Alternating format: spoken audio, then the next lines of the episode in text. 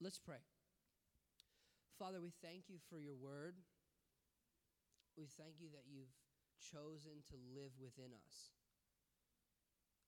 Emmanuel, God with us. We thank you that you're not hiding.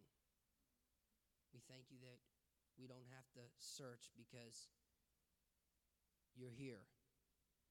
Help us to actually focus and spend time focused on all that you've provided and help us to be faithful so that everything you've given in our life increases and multiplies. Father, I pray that you would reveal your Son and your will for every life in this room. God, I pray that you would speak directly to every heart, every mind, every circumstance. And I thank you that by your Holy Spirit, you are able to administer the kingdom of God and you are, you are able to touch every life in this room in Jesus' name. Amen. So I would like to start by saying what I believe about you because sometimes it's, it's important to actually verbalize things that we actually think, especially if they're positive things. I believe that every person in this room is here because you want to know Jesus. I believe that not only do you want to know Jesus, but you want to know what is the specific thing that Jesus wants me to actually do. Not only who am I going to become, right, but what actually am I going to do as I'm becoming who He's called me to be. So, from the place of becoming, we want to actually understand what it is, the specific expression, the unique expression that God has created for you to do and be because there are people in life that I will never ever talk to, Ali will never talk to, and if you don't talk to them, no one's going to talk to them. There are people in your job, in your school, your relatives, family members that some of us may never come into contact with. So it's so crucial for you to step into who God has made you and to identify with what He's asking you to say and what He's asking you to do for the sake of those people that He bled and He paid an incredible, incredible price for. Are you following me? The deepest cry in every human being, there, there is this cry within every human being on the planet, whether they're saved or whether they're lost. And the deepest cry is to know who God is and to know why He created them and what He has for them. I can tell you why I know this to be true because Paul the apostle is on the road to Damascus getting ready to kill Christians. He already people had already died at his hands. He's, he's a human trafficker. He's trafficking humans from place to place. He's having women and children thrown in prison. He's, he's killing people. They're dying at his word. So he's set on killing innocent people. And as he goes to kill innocent people, he encounters the Lord, and the Lord knocks him off his horse right? Are you guys with me? The, the light and the brightness of Jesus' face shuts down his retinas for three days. Right? As soon as he sees the Lord, he says, Who are you? And what would you have me to do? So when our spirit and when our eyes and our soul begin to behold the Lord, begin to behold the beauty of the Lord, and begin to behold all that Jesus is, what happens? That cry immediately and naturally comes out. Like it's not something that we have to try to make happen, or it's not something that we produce. It's something that is a result of seeing who He is. It's normal and natural for every human when they begin to look at Jesus and begin to see Him to actually respond like, Who are you and what do you want from me?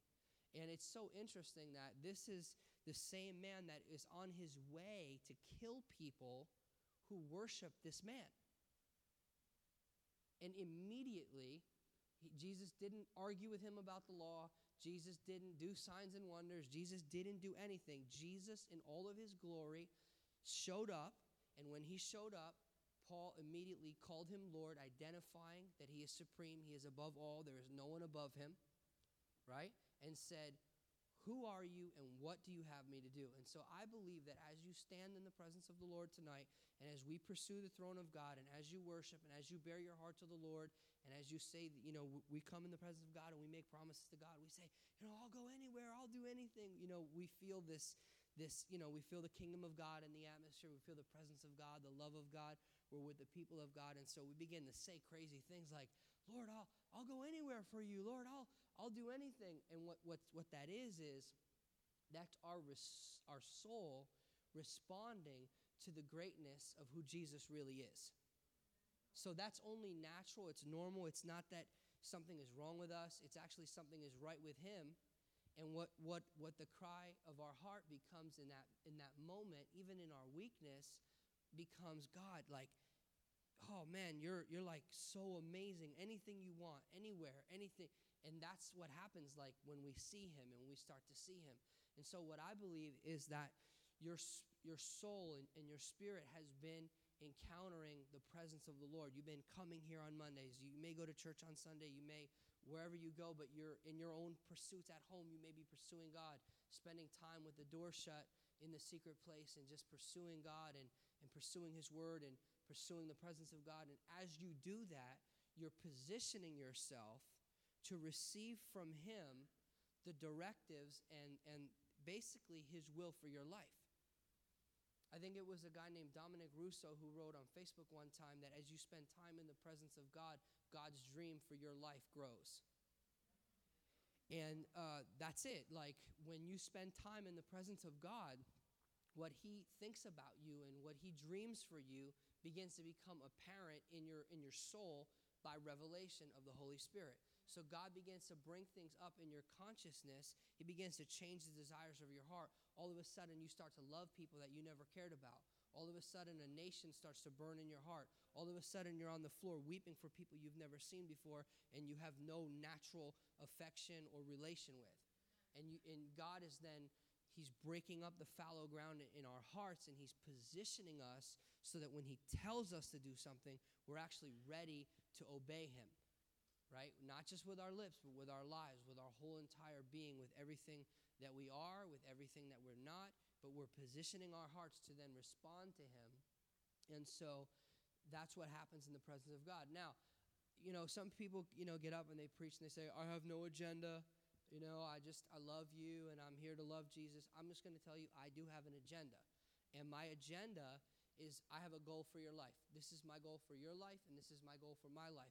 When we're old, and when we have gray hair or no hair, I would like all of us in this room to be able to say, I have finished the work which you've given me to do. How many of you want to be old and full of years with grandchildren or great grandchildren? You want to sit there with a cup of coffee or tea, however you roll, in a rocking chair, and you want to look at the next generations and all of the things that God did, and you could look yourself in the mirror and you can look Jesus with blazing eyes, and you can look him in the face and say, I have finished the work that you sent me to do. That's what, that's what I want. To me, like if you want to define success, that's success. We own the word success. Success was God's idea to Joshua. It was not Fortune magazine. It was not, success was God's idea. He said, if you obey me, if you meditate on my word, wherever you go, you'll have good success. So that's not a four letter word if we define it correctly. Paul the Apostle, he said, I have fought a good fight. I have finished my course. I have kept the faith. Jesus is fully God and fully man. So for Jesus to say this, all right, that's Jesus. But what about Paul? He's just a human, totally human, not fully God. he is a human being who walked with God, who paid a terrible price to follow Jesus. He wrote two thirds of the New Testament, and he confidently came to the end of his life and said, I have fought a good fight, I have finished my course, I have kept the faith. How many of you, as, as human beings with real weakness, real problems. Do you know Paul had, had two problems in his ministry? I don't know if you know this, but Paul had a leadership crisis. He said to Timothy that I don't have anyone who's like minded except you. He had a leadership crisis in his ministry, and he also had a financial crisis in his ministry because when he was in prison, only the Philippians stood with him financially. How many of you have had a financial problem in your life? How many of you have lacked direction in your life? Hello, all of us, right? Paul is a real person who had real problems. He had a leadership issue and a financial issue in his life. Yet, in all of the struggles and all of his weakness, and with the past that he had of killing innocent people, God changed him, transformed him, and at the end of his life, he could say that I have finished the course confidently, right? That's not, I'm not talking about just saying it, but I'm talking about it's in the Word of God, it's true. This isn't a, a bogus, you know, claim that Paul made. This is infallible and forever. God included this in his word to show us that not only Jesus, who is fully God and fully man, but Paul, who is fully man, finished the course and could confidently say at the end of his life that he did what he was sent to do and he finished. I'm just telling you, like, that's in my heart for you that you and I, that us, that we as a people would be able to say, we finished our course. Some of us are just starting, um, but it doesn't matter where you are on your course. What matters is that you finished your course. And so I don't know if you've been watching the news lately. I'm not going to get controversial, but if you watch the news, the Christian news, in the last week, things are going haywire. Pastor of a humongous church resigned. I have no idea why. It's very sad. Uh, the others, other people are they're talking around the, the, the gay issue, and you know what does the Word of God say? The Word of God is clear. It's sin, just like adultery is sin. I mean, right? So, but we have. I'm being honest now things are going haywire, people are going haywire, and so I felt as if it was necessary to speak about faithfulness. To speak about faithfulness, and, and, and then after that, we're going to go just back into a time of worship. But I would like to talk to you today, just tonight, just briefly about pure intimacy. In John 17, we see the, the one of, in my opinion, the most profound realities in all of the Bible. In, in the Bible, God is talking to man, right? You have man talking to man. You have man talking to God. You have angels talking to man. But out of everything in the Bible, to me, the most fascinating part of the Bible is when God talks to God. That to me is really fascinating. Have you ever been in the room with people that if you're in their presence, you should probably be quiet and they should probably be talking? Last week, I was in a room with two guys, and it was my job to shut up and listen. And so I sat there and, like, you know what? I felt privileged to be in the room with these guys, and I understood it was my time to now be quiet and listen to them. When God is talking to himself, it's, it's, it's really important that we catch what he's saying. And it's his grace and his mercy that he lets us in on the conversation. I'll give you a few quick examples. Genesis, let us make man in what? Our image, right? Genesis again, they build a tower. What does God say? Let us go down and break up their, their, you know, their monopoly here on this tower. You following me? Isaiah 6, who will go for us? Yes? Are you with me? Matthew 3, this is my beloved Son in whom I'm well pleased. Heaven opens, the Holy Spirit comes on Jesus. It's a family reunion. God is, but he, God is talking to himself, right? You with me? John. Religious people think it's a thunder. Some people think it's an angel. Some people think it's thunder. They were both wrong. It was the Father speaking to Jesus. Again, God is talking to God, right? John 17, however, is the most is the longest dialogue between God and Himself in the whole Bible. And it, and it takes place at this critical time in human history. In fact, I would say that this is probably the most, one of the most critical uh, times that has ever passed in human history because Jesus is getting ready to offer himself up for the sins of the world. And so the weight of the world is literally upon him, and all of this pressure is starting to come upon him, and these great and, and, and sobering realities begin to grip his soul as he realizes that for this very purpose has he come. He tells his best friends, hey guys, gonna have a prayer meeting. And, and, and you know what they do? They fall asleep. Right? Have you ever done, like fell asleep reading the Bible? Don't judge them. right? So these guys fall asleep.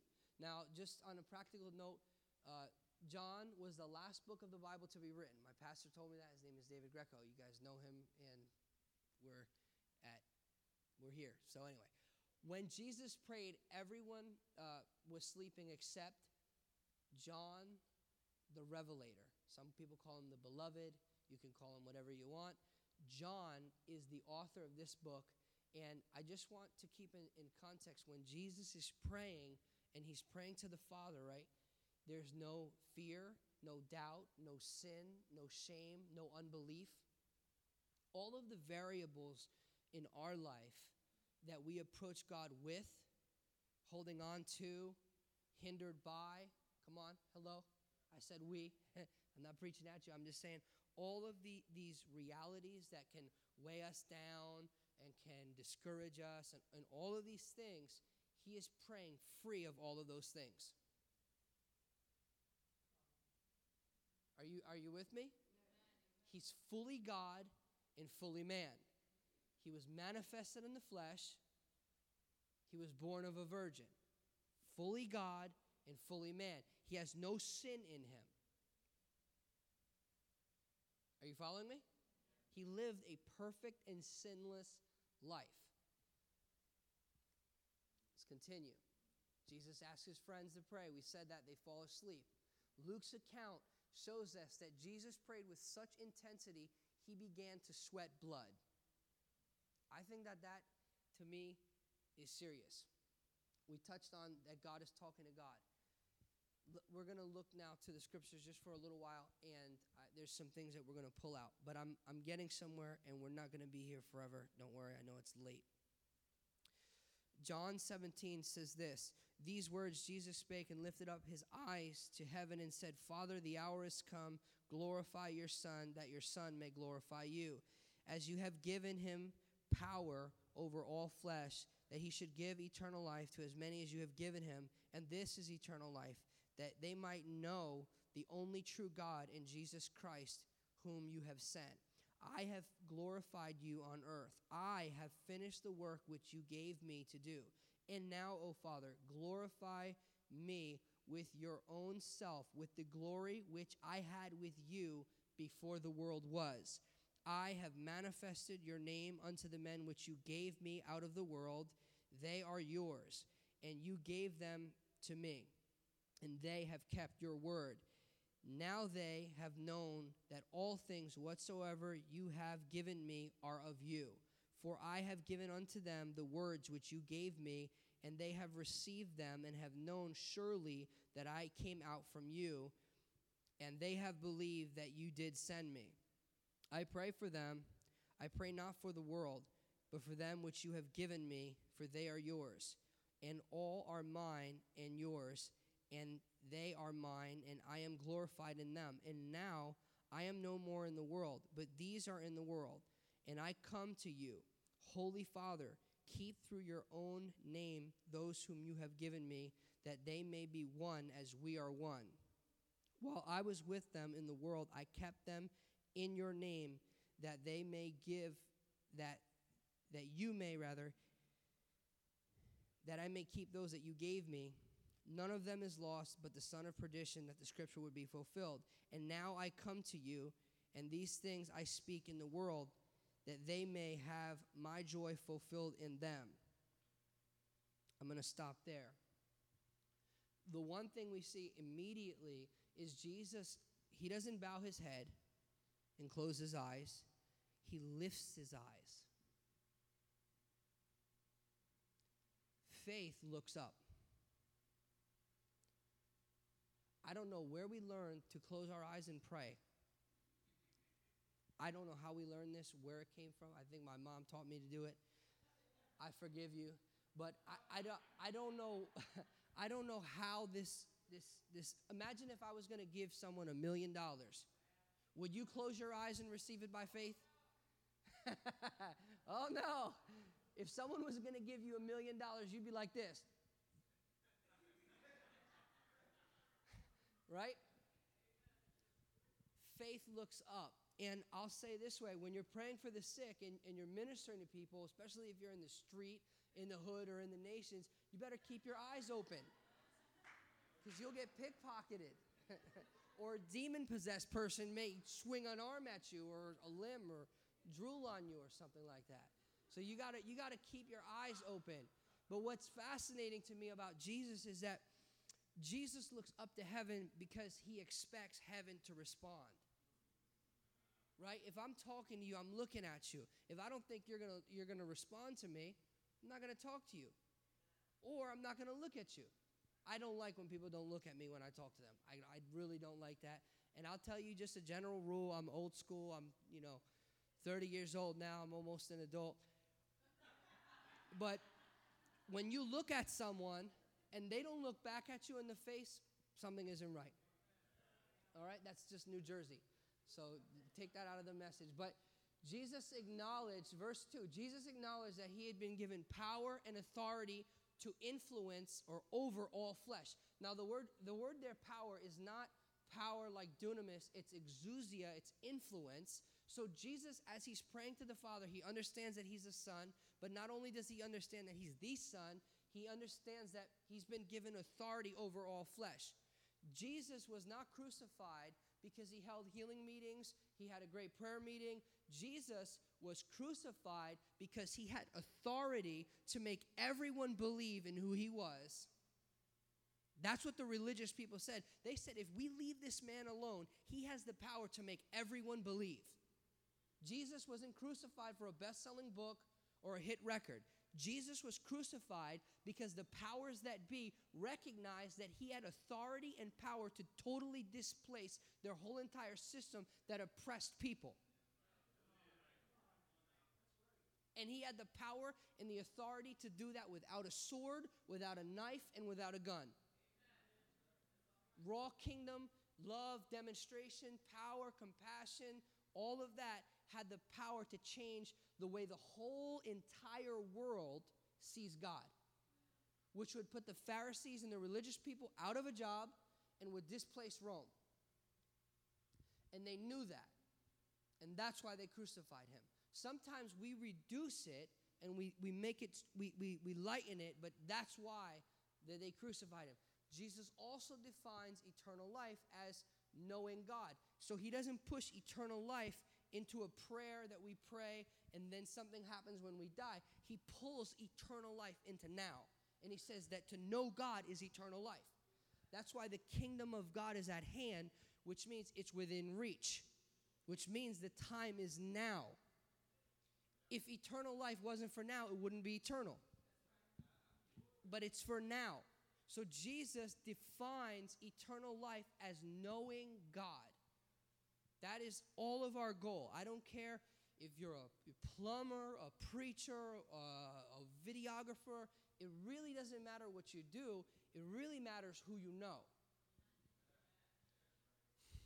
That's at the end of the day, like everything we do is really about that and then bringing others into contact with that. Right? Imagine the, you know the amazing feeling that we get when we're worshiping? You know that feeling? That's a feeling. It's great. I love it. That's why I'm here as well. However, we should want the whole world to feel that. When God begins to speak through someone, and when God is speaking to someone, the same effects that happen during worship, those same effects happen on a human heart when God is speaking. Let me, let me, let me say it this way you know when you, you you know you're worshiping and you're like jesus whoa you know and you're like spaced out on jesus. Hello? Are you with me? Do you realize that like two and a half hours passed and i really didn't even notice until i looked at my watch and i'm like oh my god it's 9.30 i've been standing here for two and a half hours.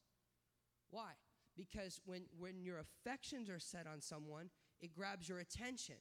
And then time just is like it's almost like it stands still it felt like a half an hour. It was like two and a half hours. right? Because when we set our affections on God, then he, he grabs our attention, and then all the other things that matter don't really matter. Right? So, eternal life is to know God. Uh oh. Wow. That was bad. Wow. What did I do? I'm sorry. I think I did something stupid. Come on. If I keep pressing this button, I am not going to sing. If I sing, you're definitely going to leave.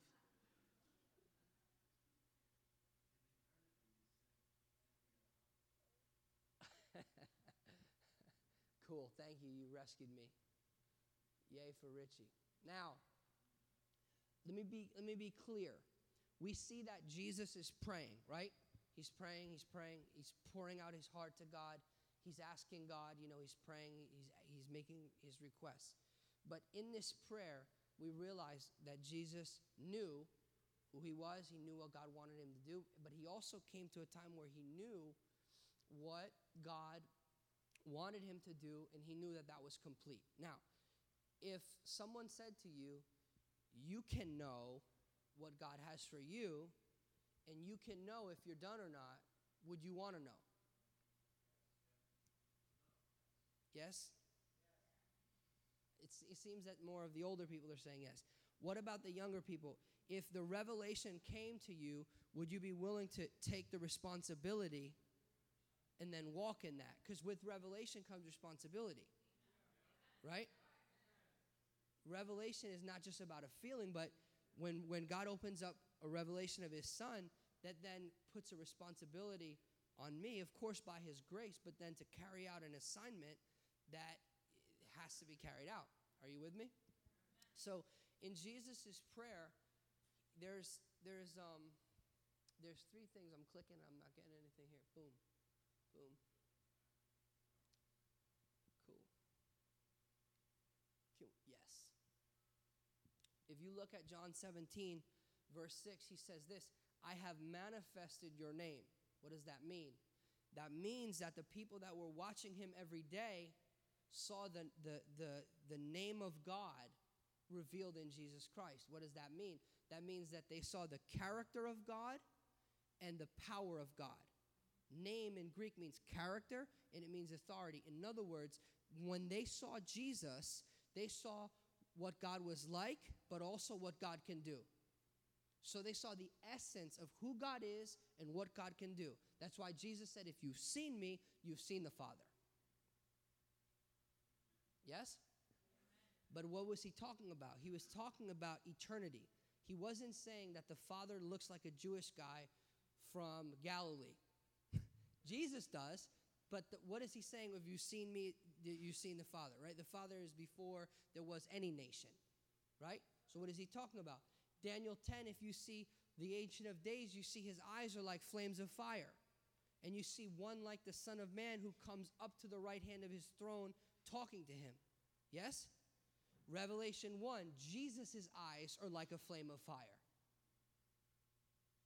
So Jesus is saying, in timeless eternity, from before the foundation of the world, I look just like my Father.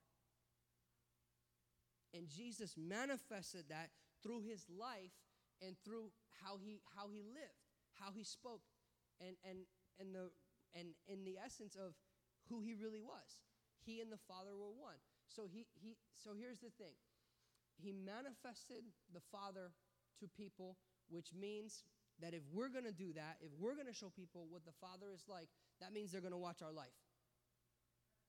The question is when they watch my life, do they see Jesus? Do they, what do, when people look at us, what do they see?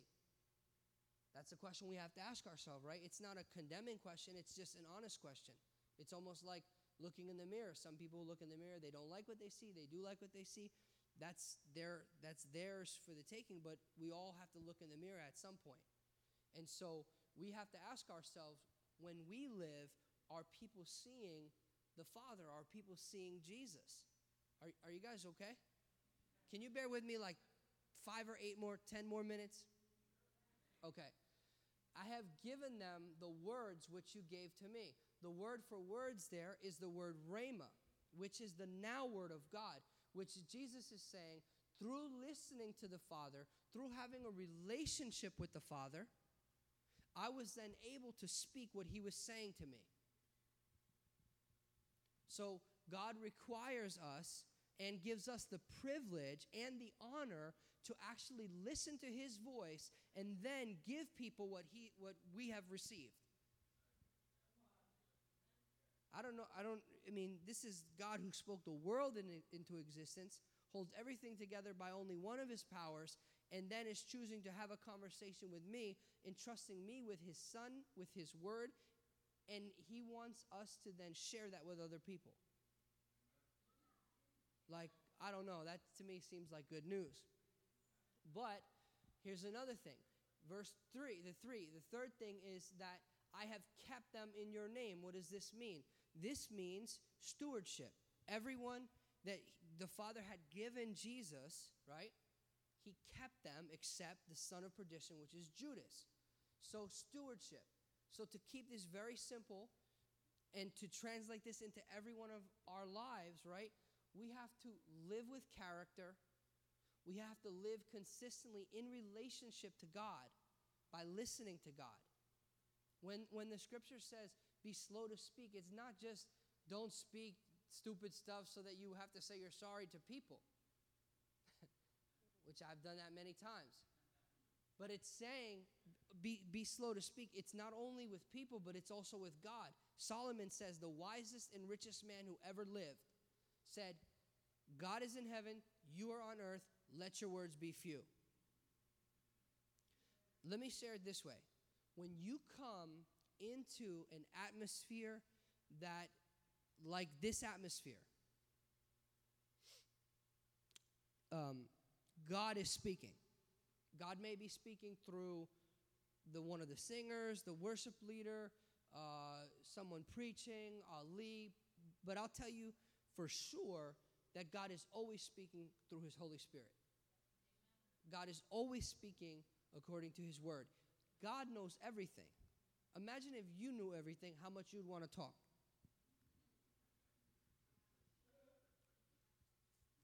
I don't want to go there. I was going to say something, but I'm nicer. I'm married. I'm not going to do it. But let's just say this that God really has some things to say.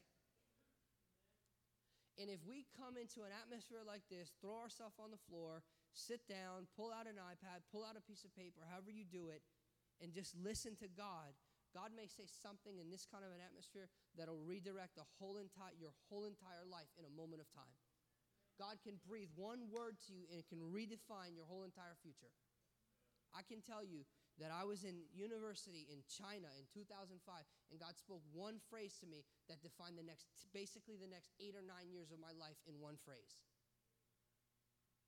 I stuck to that word for 8 years or, or, or since from 2005 yeah, until 2015. Yep. 10 years. If God speaks a word to you, right, we're always looking for new revelation. But the question is, are we faithful with what we've been given? We don't need more prophetic words. We need to grab the words and then begin to walk them out by faith. If we lived out three of our prophetic words each, forget it. You, you couldn't fill this place. We, we, we would have to go to the Izod Center just to hang out because of the, the prophetic words that have been spoken over, over our lives, right? God has been very gracious. He has spoken to us many of times. He has spoken into this region, into this atmosphere, into this ministry. I mean, he's been speaking and speaking, but now I believe that I here's what I believe. I believe that this ministry and this region is coming into a place of maturity where God, I believe, is saying action is required. When I say action, I'm not talking about my agenda or anyone's agenda. I'm talking about God's agenda. What does God believe needs to happen in this, in this region? What is his initiatives? What are his marching orders for our lives as it relates to this ministry and, and this, this region. Here's what I'll say if one person or if two people begin to step into their destiny in a serious way, what it does is it creates opportunities for other people to see and to understand and to know and to do what God has called them to do. I'll use Richie as an example. Let's say God has really anointed this guy to really, really preach the gospel. I mean, like, really, really seriously, God is going to do something in his life. That means that video people are going to work for him, people are going to be employed. That means graphic artists are going to work for him. Right? Just, just think with me for a second. I'm using something practical. Graphic artists are going to work for him, right? That means he's going to go on God TV, right? Yep, people work for God TV. They get paid. Right? People film for God TV. They get paid. People do graphics for them. They get paid. Are you following me? Let's say he's going to write a book. That means there's someone who's going to do the graphics. That means someone's going to edit it. That means people are going to sell it. That means he's going to have a sales rep. That means, so I'm using a small practical example, right? If someone steps into their destiny and really begins to take seriously what God has spoken about their life, it creates opportunities for other people to discover the gifts that God has put in their life and then put those gifts to use. Here's, here's another thing. Let's say you guys have a heart to go 24 7. That means you guys need to commit. That means people need to say, Yes, I'm going to offer my talent to the Lord and I'm going to stand in the house of the Lord six hours a week. Yes, I'll work a job, but I'm going to commit to six hours a week or three sets or eight hours a week so that this thing can go and, and it can eventually get to that 24 7. What does that require? It requires commitment. But they have a dream in their heart that makes room for you. So it's a partnership. Are, are you following me? So what I'm, what I'm getting at is that if individuals step into their purpose and their destiny and, and take seriously what God is saying to them and what God is saying about them and what God wants to say through them, right? It creates opportunities for other people to get on board. Are you guys following me? So whatever God has called you to do, if God has called you to be like an Indian chief missionary to like New Mexico, or if God has called you to be like a firefighter in New York City, it really doesn't matter because there's three things that you have to do to assure yourself that you will fulfill your assignment. And that's those three things. You have to live with character. You have to stay in relationship with God so that you can hear from God, so that you can speak for God. And you have to steward the relationships that God has given you. Ali was vulnerable, but you know what? That takes courage, but that's true. What did we have to do?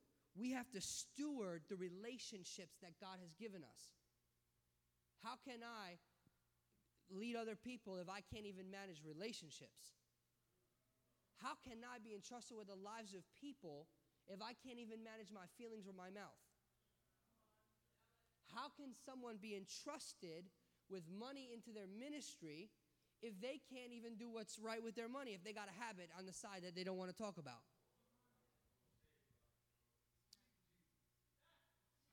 Right? So, faithfulness leads to fruitfulness. There's no way that we can be fruitful if we're not faithful.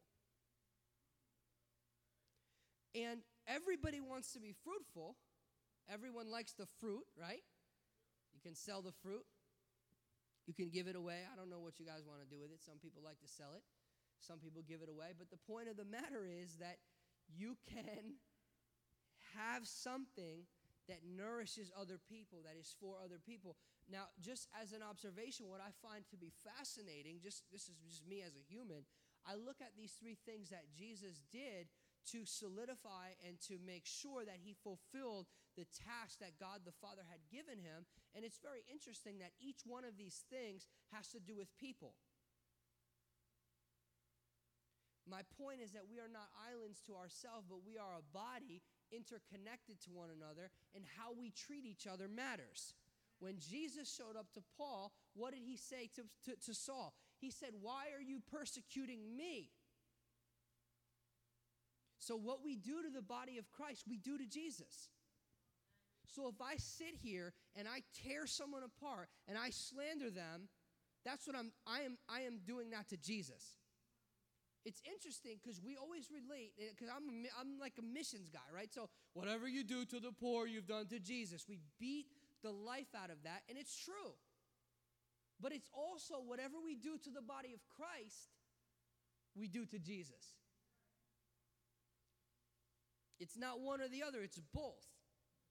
And sometimes it's not convenient to talk about that. It's easy. Okay, yeah, let's just give some money to the poor. We don't have to see them. We don't have to talk to them. We don't have to handle them. We don't have to stand by them. They smell. We'll just give them money and that's it, but then mistreat each other. No. No. Nope, we can't do that. It's not good. It's really important, and we have to understand this that everything that God has called us to be and do gets played out and gets worked out in the realm of people. That's what this is about. So if you, if I, if we live with character, if we live in constant relationship with God, and if we steward the relationships that God has given us, we will fulfill our destiny. In, in other words, you cannot finish the work that God sent you to do, and I cannot finish the work that God has sent me to do if we don't take these things seriously.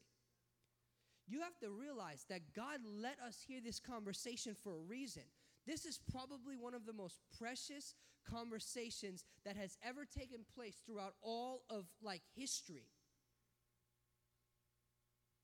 Do you realize that God knew his son forever and soon he would be separated from him?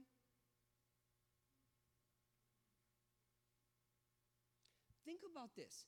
The Father has no weakness, He has no needs outside of Himself. He's all powerful, almighty, all knowing, right? All these words, huge words, we don't even understand them. He's all of that and more. Yet, with no weakness, all knowing, when Jesus was hanging on a tree naked, the Father removed his face from his Son and turned his face from his Son and would not look at him.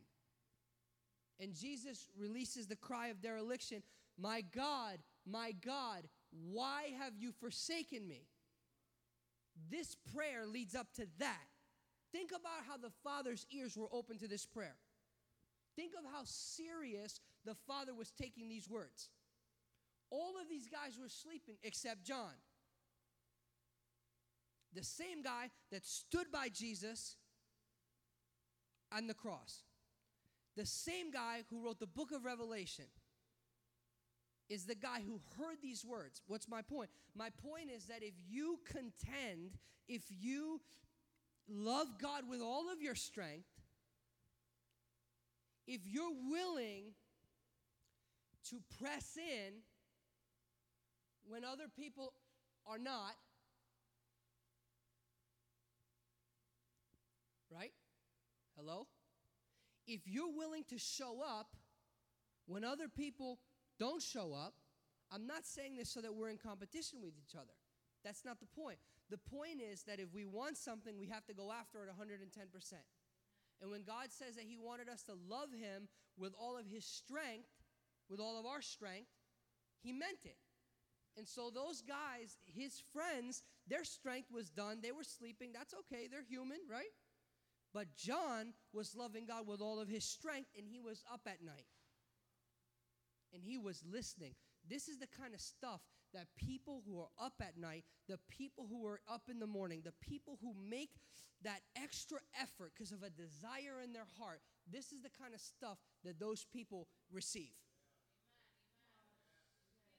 David, he stood in the house of God day and night, right? He also heard Psalm 110:1. What is that?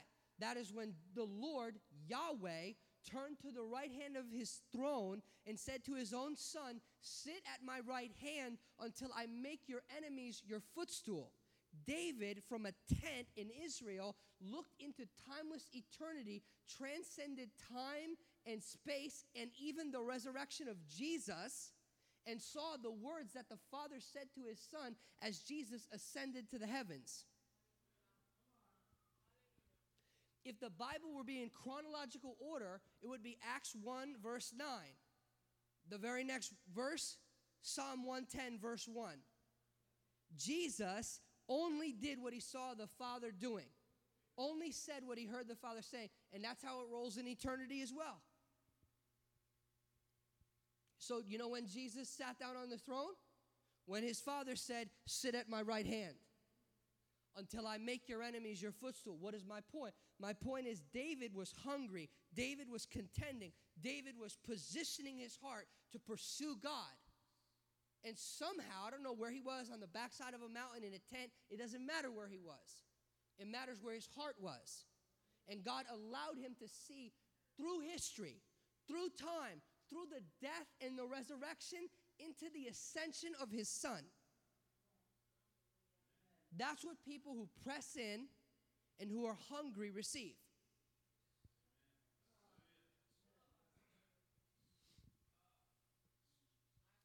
Jesus knew who he was. John 17. He knew that he was the Son of God. He didn't apologize for who he was. We're going to learn something as we go into the future and as we stand in the presence of God and as we get to know God more, we're going to know what it's like to really be confident.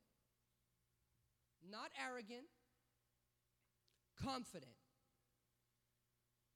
The scripture says that in the fear of the Lord, there is strong confidence. When people are wounded, confidence looks like arrogance. However, there is a real confidence that is in the Lord, not in human strength, not in human wisdom, not in human ability. And we're going to learn what that's like because for us to be bold on the outside, right, we have to be confident on the inside. And our confidence is not in our strength, but in who He is. And that happens the more we get to know Him. All right, John 17, 4. Jesus knew what He was called to do. He said, I have finished the work you called me to do. We cannot finish a work if we don't know what that work is. I cannot say, okay, I'm done building. I don't know what I'm done building. If I don't, I can't be done building if I don't know what to build. God, my point is this God wants to give us strategic and, and specific, detailed, like what He wants. I'm going to tell you, I am an idea man. I like think all the time. God is not looking for a good idea, God is looking for an open ear. God doesn't need a good idea. God needs a good idea like a hole in the head. He doesn't need a good idea. He needs open ears. He needs willing hearts. He needs hands and feet that are willing to like get dirty and go after the things that, that God wants to go after.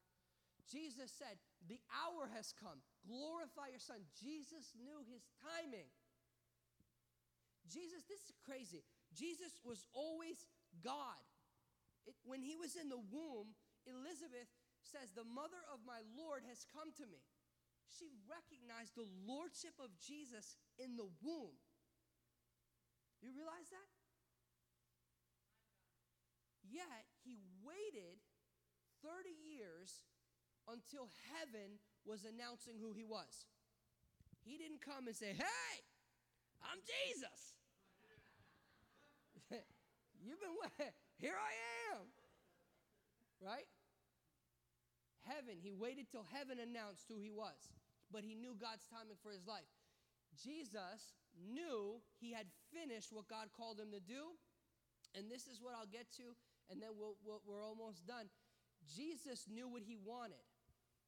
One of the most fascinating things to me in this, in this portion of scripture is that Jesus, he prays for his friends that, are, that have been with him. And he says, Not only do I pray for them, but I pray for those that will hear them. So he's saying that he was praying for those that would hear the gospel and would respond in faith, which is, guess who? Us. He was praying for us. The only prayer and the only thing he said in this prayer, this is, I can't even understand this.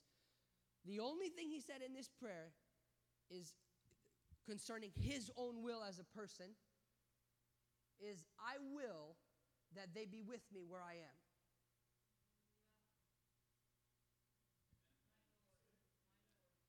How don't you this guy is about to get ripped apart.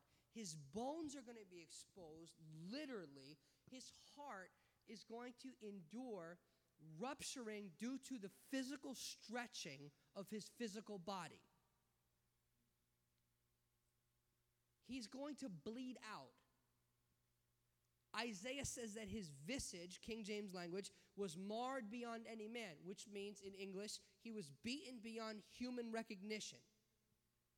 Unrecognizable. They took his beard, ripped it out of his face, and hit his face with a stick. His face looked like a blowfish that was just bleeding. His mother could not see that that was her son. Unrecognizable. It says that his visage was marred more than any man. And he stands there in the midst of this, and for the joy set before him, he endured the cross thinking about us.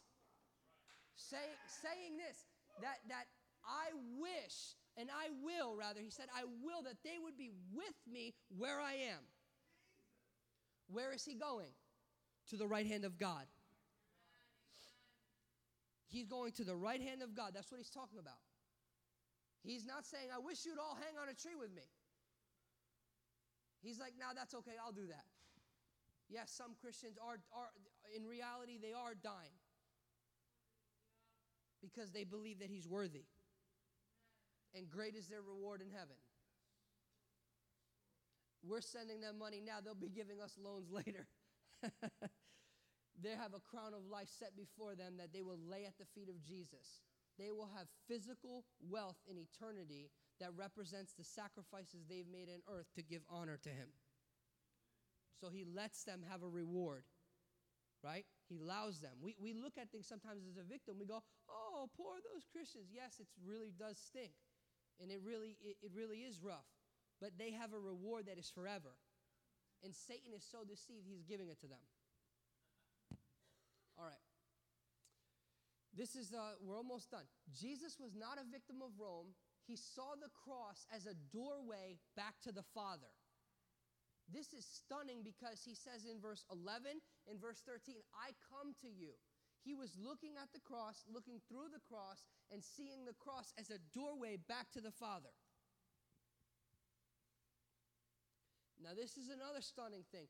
He calls his father, I believe in verse uh, 17, uh, 25, he calls his father, O righteous father. Right before it was going to please the father to bruise him.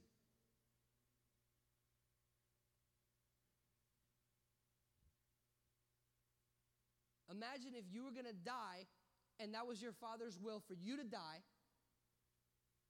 Would you look at him? I, I wouldn't. Would you look at him and say, Righteous Father?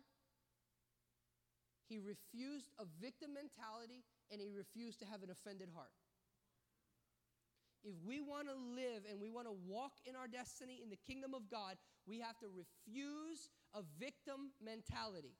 There is not one victim in the kingdom of God. We have to utterly reject poor me. I didn't have a lot growing up. I didn't have this. Well, you have a Father in heaven who has everything. Now it's time to get healed, to get free, and get out there and do something. Period. I'm not making it light, but I'm saying Jesus refused to be a victim. Jesus chose not to feel like a victim. Jesus chose not to be offended. Choices are more powerful than feelings because when the feeling is gone, it's gone, but the choice lives on after you have the fruit from the choice. And you'll realize for some of you who are married, a lot of things in life are not about feelings. More of life is about choices and less about feelings. I love feelings. God loves feelings, He gave us feelings. But for us to be ruled by them is foolish. They make a great companion, a terrible master. Now, what, what, is, what is happening, right, is that Jesus is preparing to die.